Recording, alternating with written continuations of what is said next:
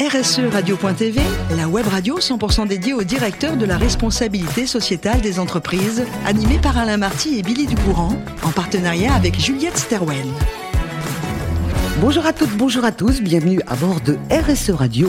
Vous êtes plus de 5000 directeurs de la responsabilité sociétale des entreprises et dirigeants d'entreprises abonnés à nos podcasts. Nous vous remercions d'être toujours plus nombreux à nous écouter chaque semaine. Et bien sûr, vous pouvez réagir sur nos réseaux sociaux et notre compte XRSE Radio-du-Bas TV. À m'écouter pour co-animer cette émission, Marc Sabatier. Bonjour Marc. Bonjour Billy. Merci d'être avec nous. Vous nous accueillez dans vos locaux. Vous êtes fondateur et CEO de Juliette Sterwen. Aujourd'hui, Marc, nous accueillons Emeline Bernard. Bonjour Emeline. Bonjour Billy. Merci d'être avec nous aujourd'hui aujourd'hui, vous êtes secrétaire général en charge de la RSE de WMH Project. Fallait pas l'oublier. Avant de revenir sur ce que vous faites aujourd'hui, on va remonter un peu le temps. Vous êtes né dans une jolie ville, c'est la ville de Blois, et pourtant vous ne la connaissez pas. Très peu, c'est vrai. Vous êtes né là-bas. Absolument, et j'en suis partie très vite. Oui, et vous avez euh, notamment vécu à La Rochelle. Et très très jeune, vous aviez euh, un rêve. Dans votre tête n'existait que le théâtre et la danse. C'était important pour vous on verra que ça l'est resté. Vous aimiez tout ce qui était artistique et pourtant, vous avez passé un bac C. On est loin de l'artiste.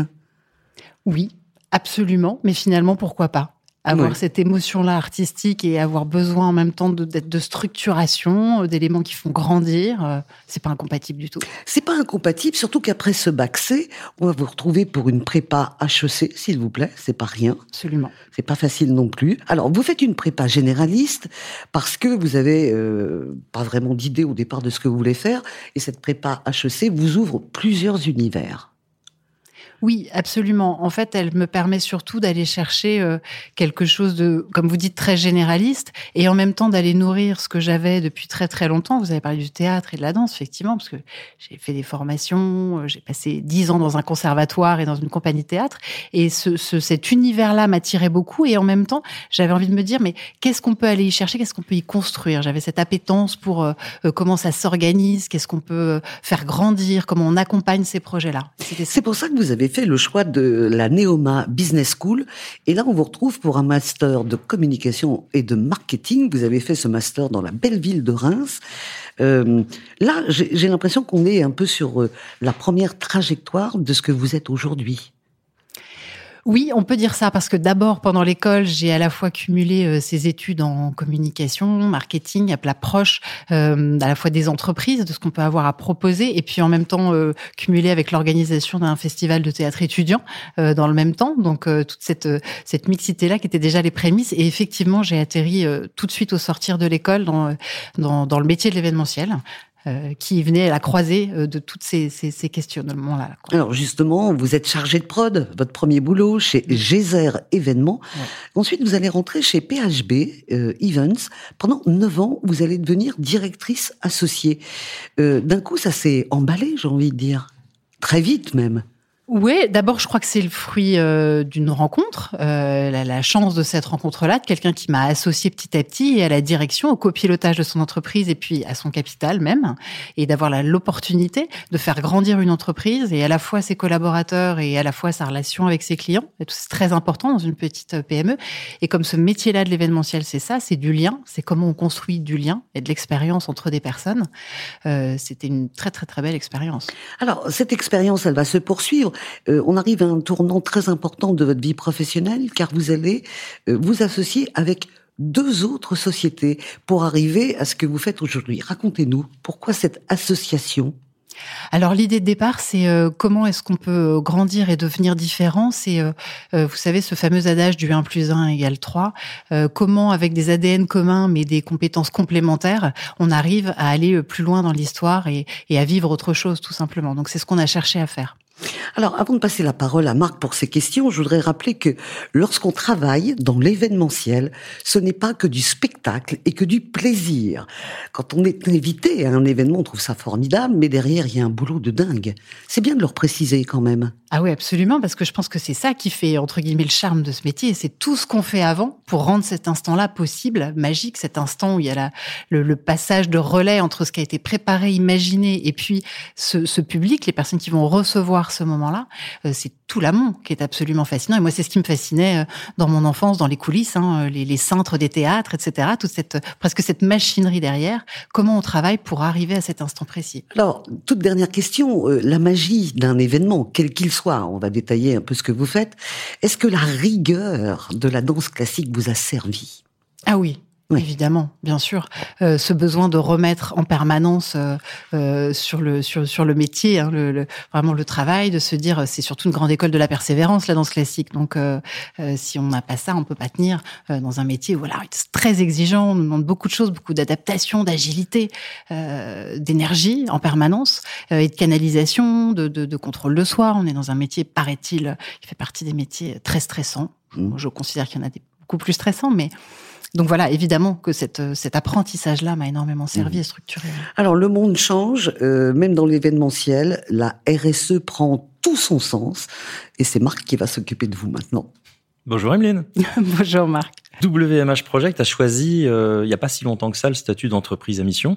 Absolument. Est-ce que vous pouvez nous dire pourquoi nous rappeler quelle est votre mission et puisque ça a changé pour votre groupe Tout simplement, on est, on est très engagé depuis longtemps sur une démarche qui est naturelle pour toutes les entreprises qui baignent dans un univers euh, profondément humain. Je ne vois pas comment on aurait pu passer au travers de toutes ces transformations.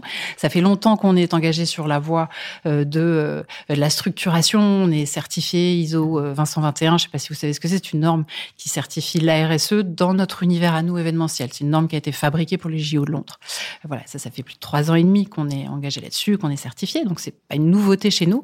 En revanche, quand on s'est dit comment on va plus loin, comment notre projet d'entreprise il peut grandir, croître, et notamment avec euh, et nos équipes et tous nos écosystèmes, parce qu'on est, on est, très proche euh, de, de, toute notre chaîne de fournisseurs, prestataires, freelance, on est des écosystèmes assez riches. Mmh. On s'est dit comment on va plus loin, et, euh, et cette idée, cet engagement de, de toute la direction du groupe WMH Project, ça a été de dire, eh ben, on va se lancer sur cette voie de l'entreprise à mission, parce que ça veut dire que statut statutairement, euh, on va s'engager à aller plus loin, effectivement, en mettant dans nos statuts euh, une raison d'être et, notre boussole euh, qui va nous faire piloter l'entreprise dans sa croissance et son projet. Donc c'était une poursuite naturelle de ce que vous faisiez Absolument, et vraiment une envie de, de, jumper dans quelque mmh. chose de, fort et qui nous entraîne tous. Et dans votre mission, vous parlez de rencontres durables. Absolument. Est-ce que vous pouvez nous en dire un petit peu plus que ce qu'on met dans rencontre, enfin derrière rencontres durables dans votre métier?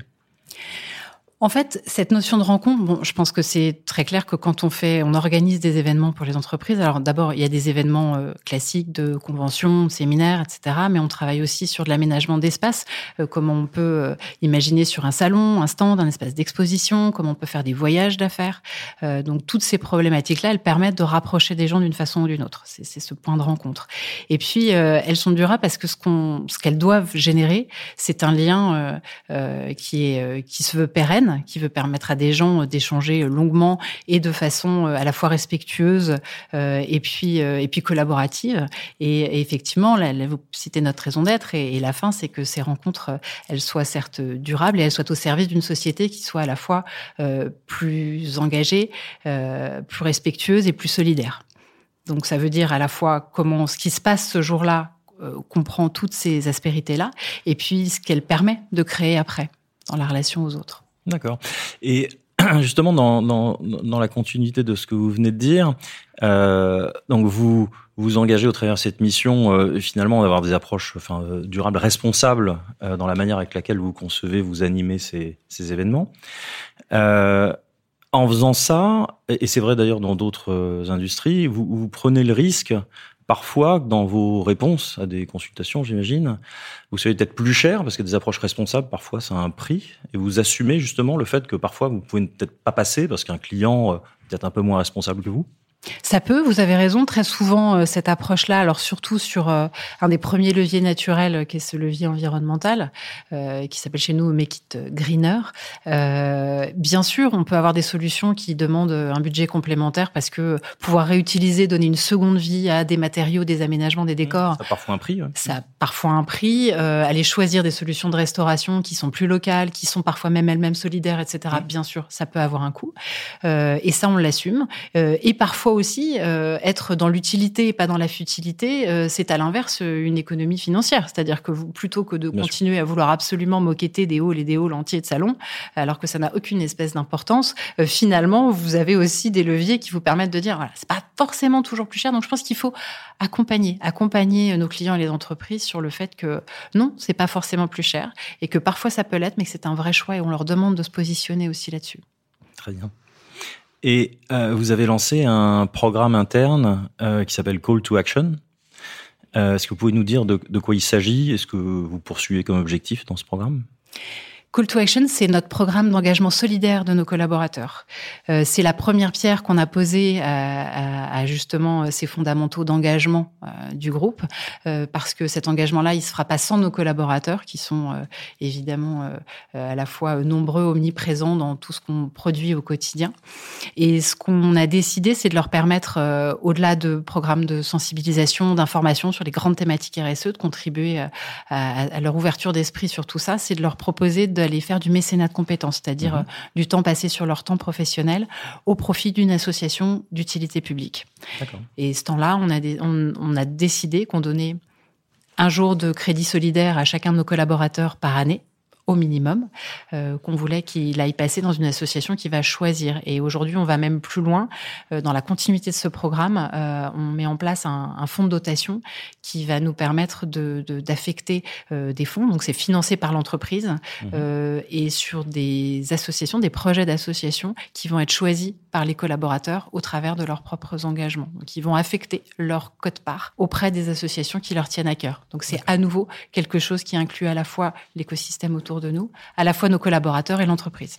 Et si je reviens sur ces, ces jours de mécénat, vous constatez qu'ils les consomment effectivement oui, absolument. Euh, sur les sur les premiers mois, euh, on est on est parti euh, en flèche. On a 70% des collaborateurs qui sont engagés en sensibilisation, en départ en mission, etc. Donc ont cette envie-là.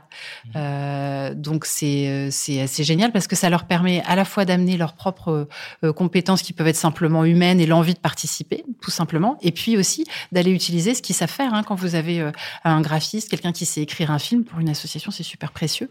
donc donc euh, c'est ça qu'ils découvrent, c'est qu'ils peuvent mettre ça à profit euh, pour des, causes qui leur tiennent à cœur. Alors juste avant de... Euh, toute dernière, toute, dernière question, elle est facile hein. celle-là. Je peux me tromper, mais j'imagine que parmi les facteurs d'émission principaux, alors je parle d'émissions de, gaz à effet de serre, dans, votre industrie, il doit y avoir le, le, déplacement de vos clients vers les lieux de ces événements. Comment est-ce que vous craquez ce sujet? Parce que là, il ne dépend pas de vous, souvent. Non, vous avez raison. C'est toute la problématique, c'est qu'on est, on peut être un peu prescripteur, mais on n'est pas décideur. On est là pour euh, influencer, mais on peut pas forcément toujours choisir. Euh, il y a, beaucoup de, il y a beaucoup d'aspects qui nous permettent de jouer là-dessus. À la fois, euh, euh, évidemment, en travaillant sur de la mobilité douce, en se demandant quelles sont les accessibilités des différents lieux. à la fois en proposant de la multiplication de réunions plutôt que quelque chose de très central, très loin de tout le monde. Et puis aussi en travaillant sur cette notion de voyage responsable qui est euh, comment est-ce qu'on choisit des destinations euh, euh, les, mieux adaptées et les moins impactantes en termes notamment de transport, mais pas que. Merci beaucoup Marc pour vos questions. On va revenir avec Emeline une seconde sur votre passion du théâtre. Est-ce que c'est vrai que vous pourriez passer votre vie entre Paris, enfin entre les théâtres parisiens et ceux d'Avignon? Ah oui, j'adorerais, ce serait génial parce que c'est euh, ces expériences qu'on peut avoir à chaque fois à découvrir, que ce soit euh, de la danse, on en parlait tout à l'heure, mais euh, du théâtre, du cirque. on a, on a une, à la fois, ça vient nourrir tout l'imaginaire, la richesse des scénographies est dingue. Donc à nouveau, ça me parle dans notre dans notre univers évidemment métier et pouvoir raconter des histoires et s'entendre raconter des histoires en permanence, ce serait le rêve absolu. Puis en plus, c'est un sans faute parce que Paris-Avignon, on le fait en TGV. Absolument. C'est beaucoup plus écolo que de le faire en voiture ou en avion. Mais bien sûr. Merci beaucoup, Evelyne, d'avoir accepté notre invitation. Merci à Marc de nous avoir invités. C'est la fin de ce numéro de RSE Radio. Retrouvez toute notre actualité sur nos comptes X et LinkedIn. On se donne rendez-vous mardi prochain à 14h précise pour une nouvelle émission. La semaine de RSE Radio, une production B2B Radio.tv en partenariat avec Juliette Stawen.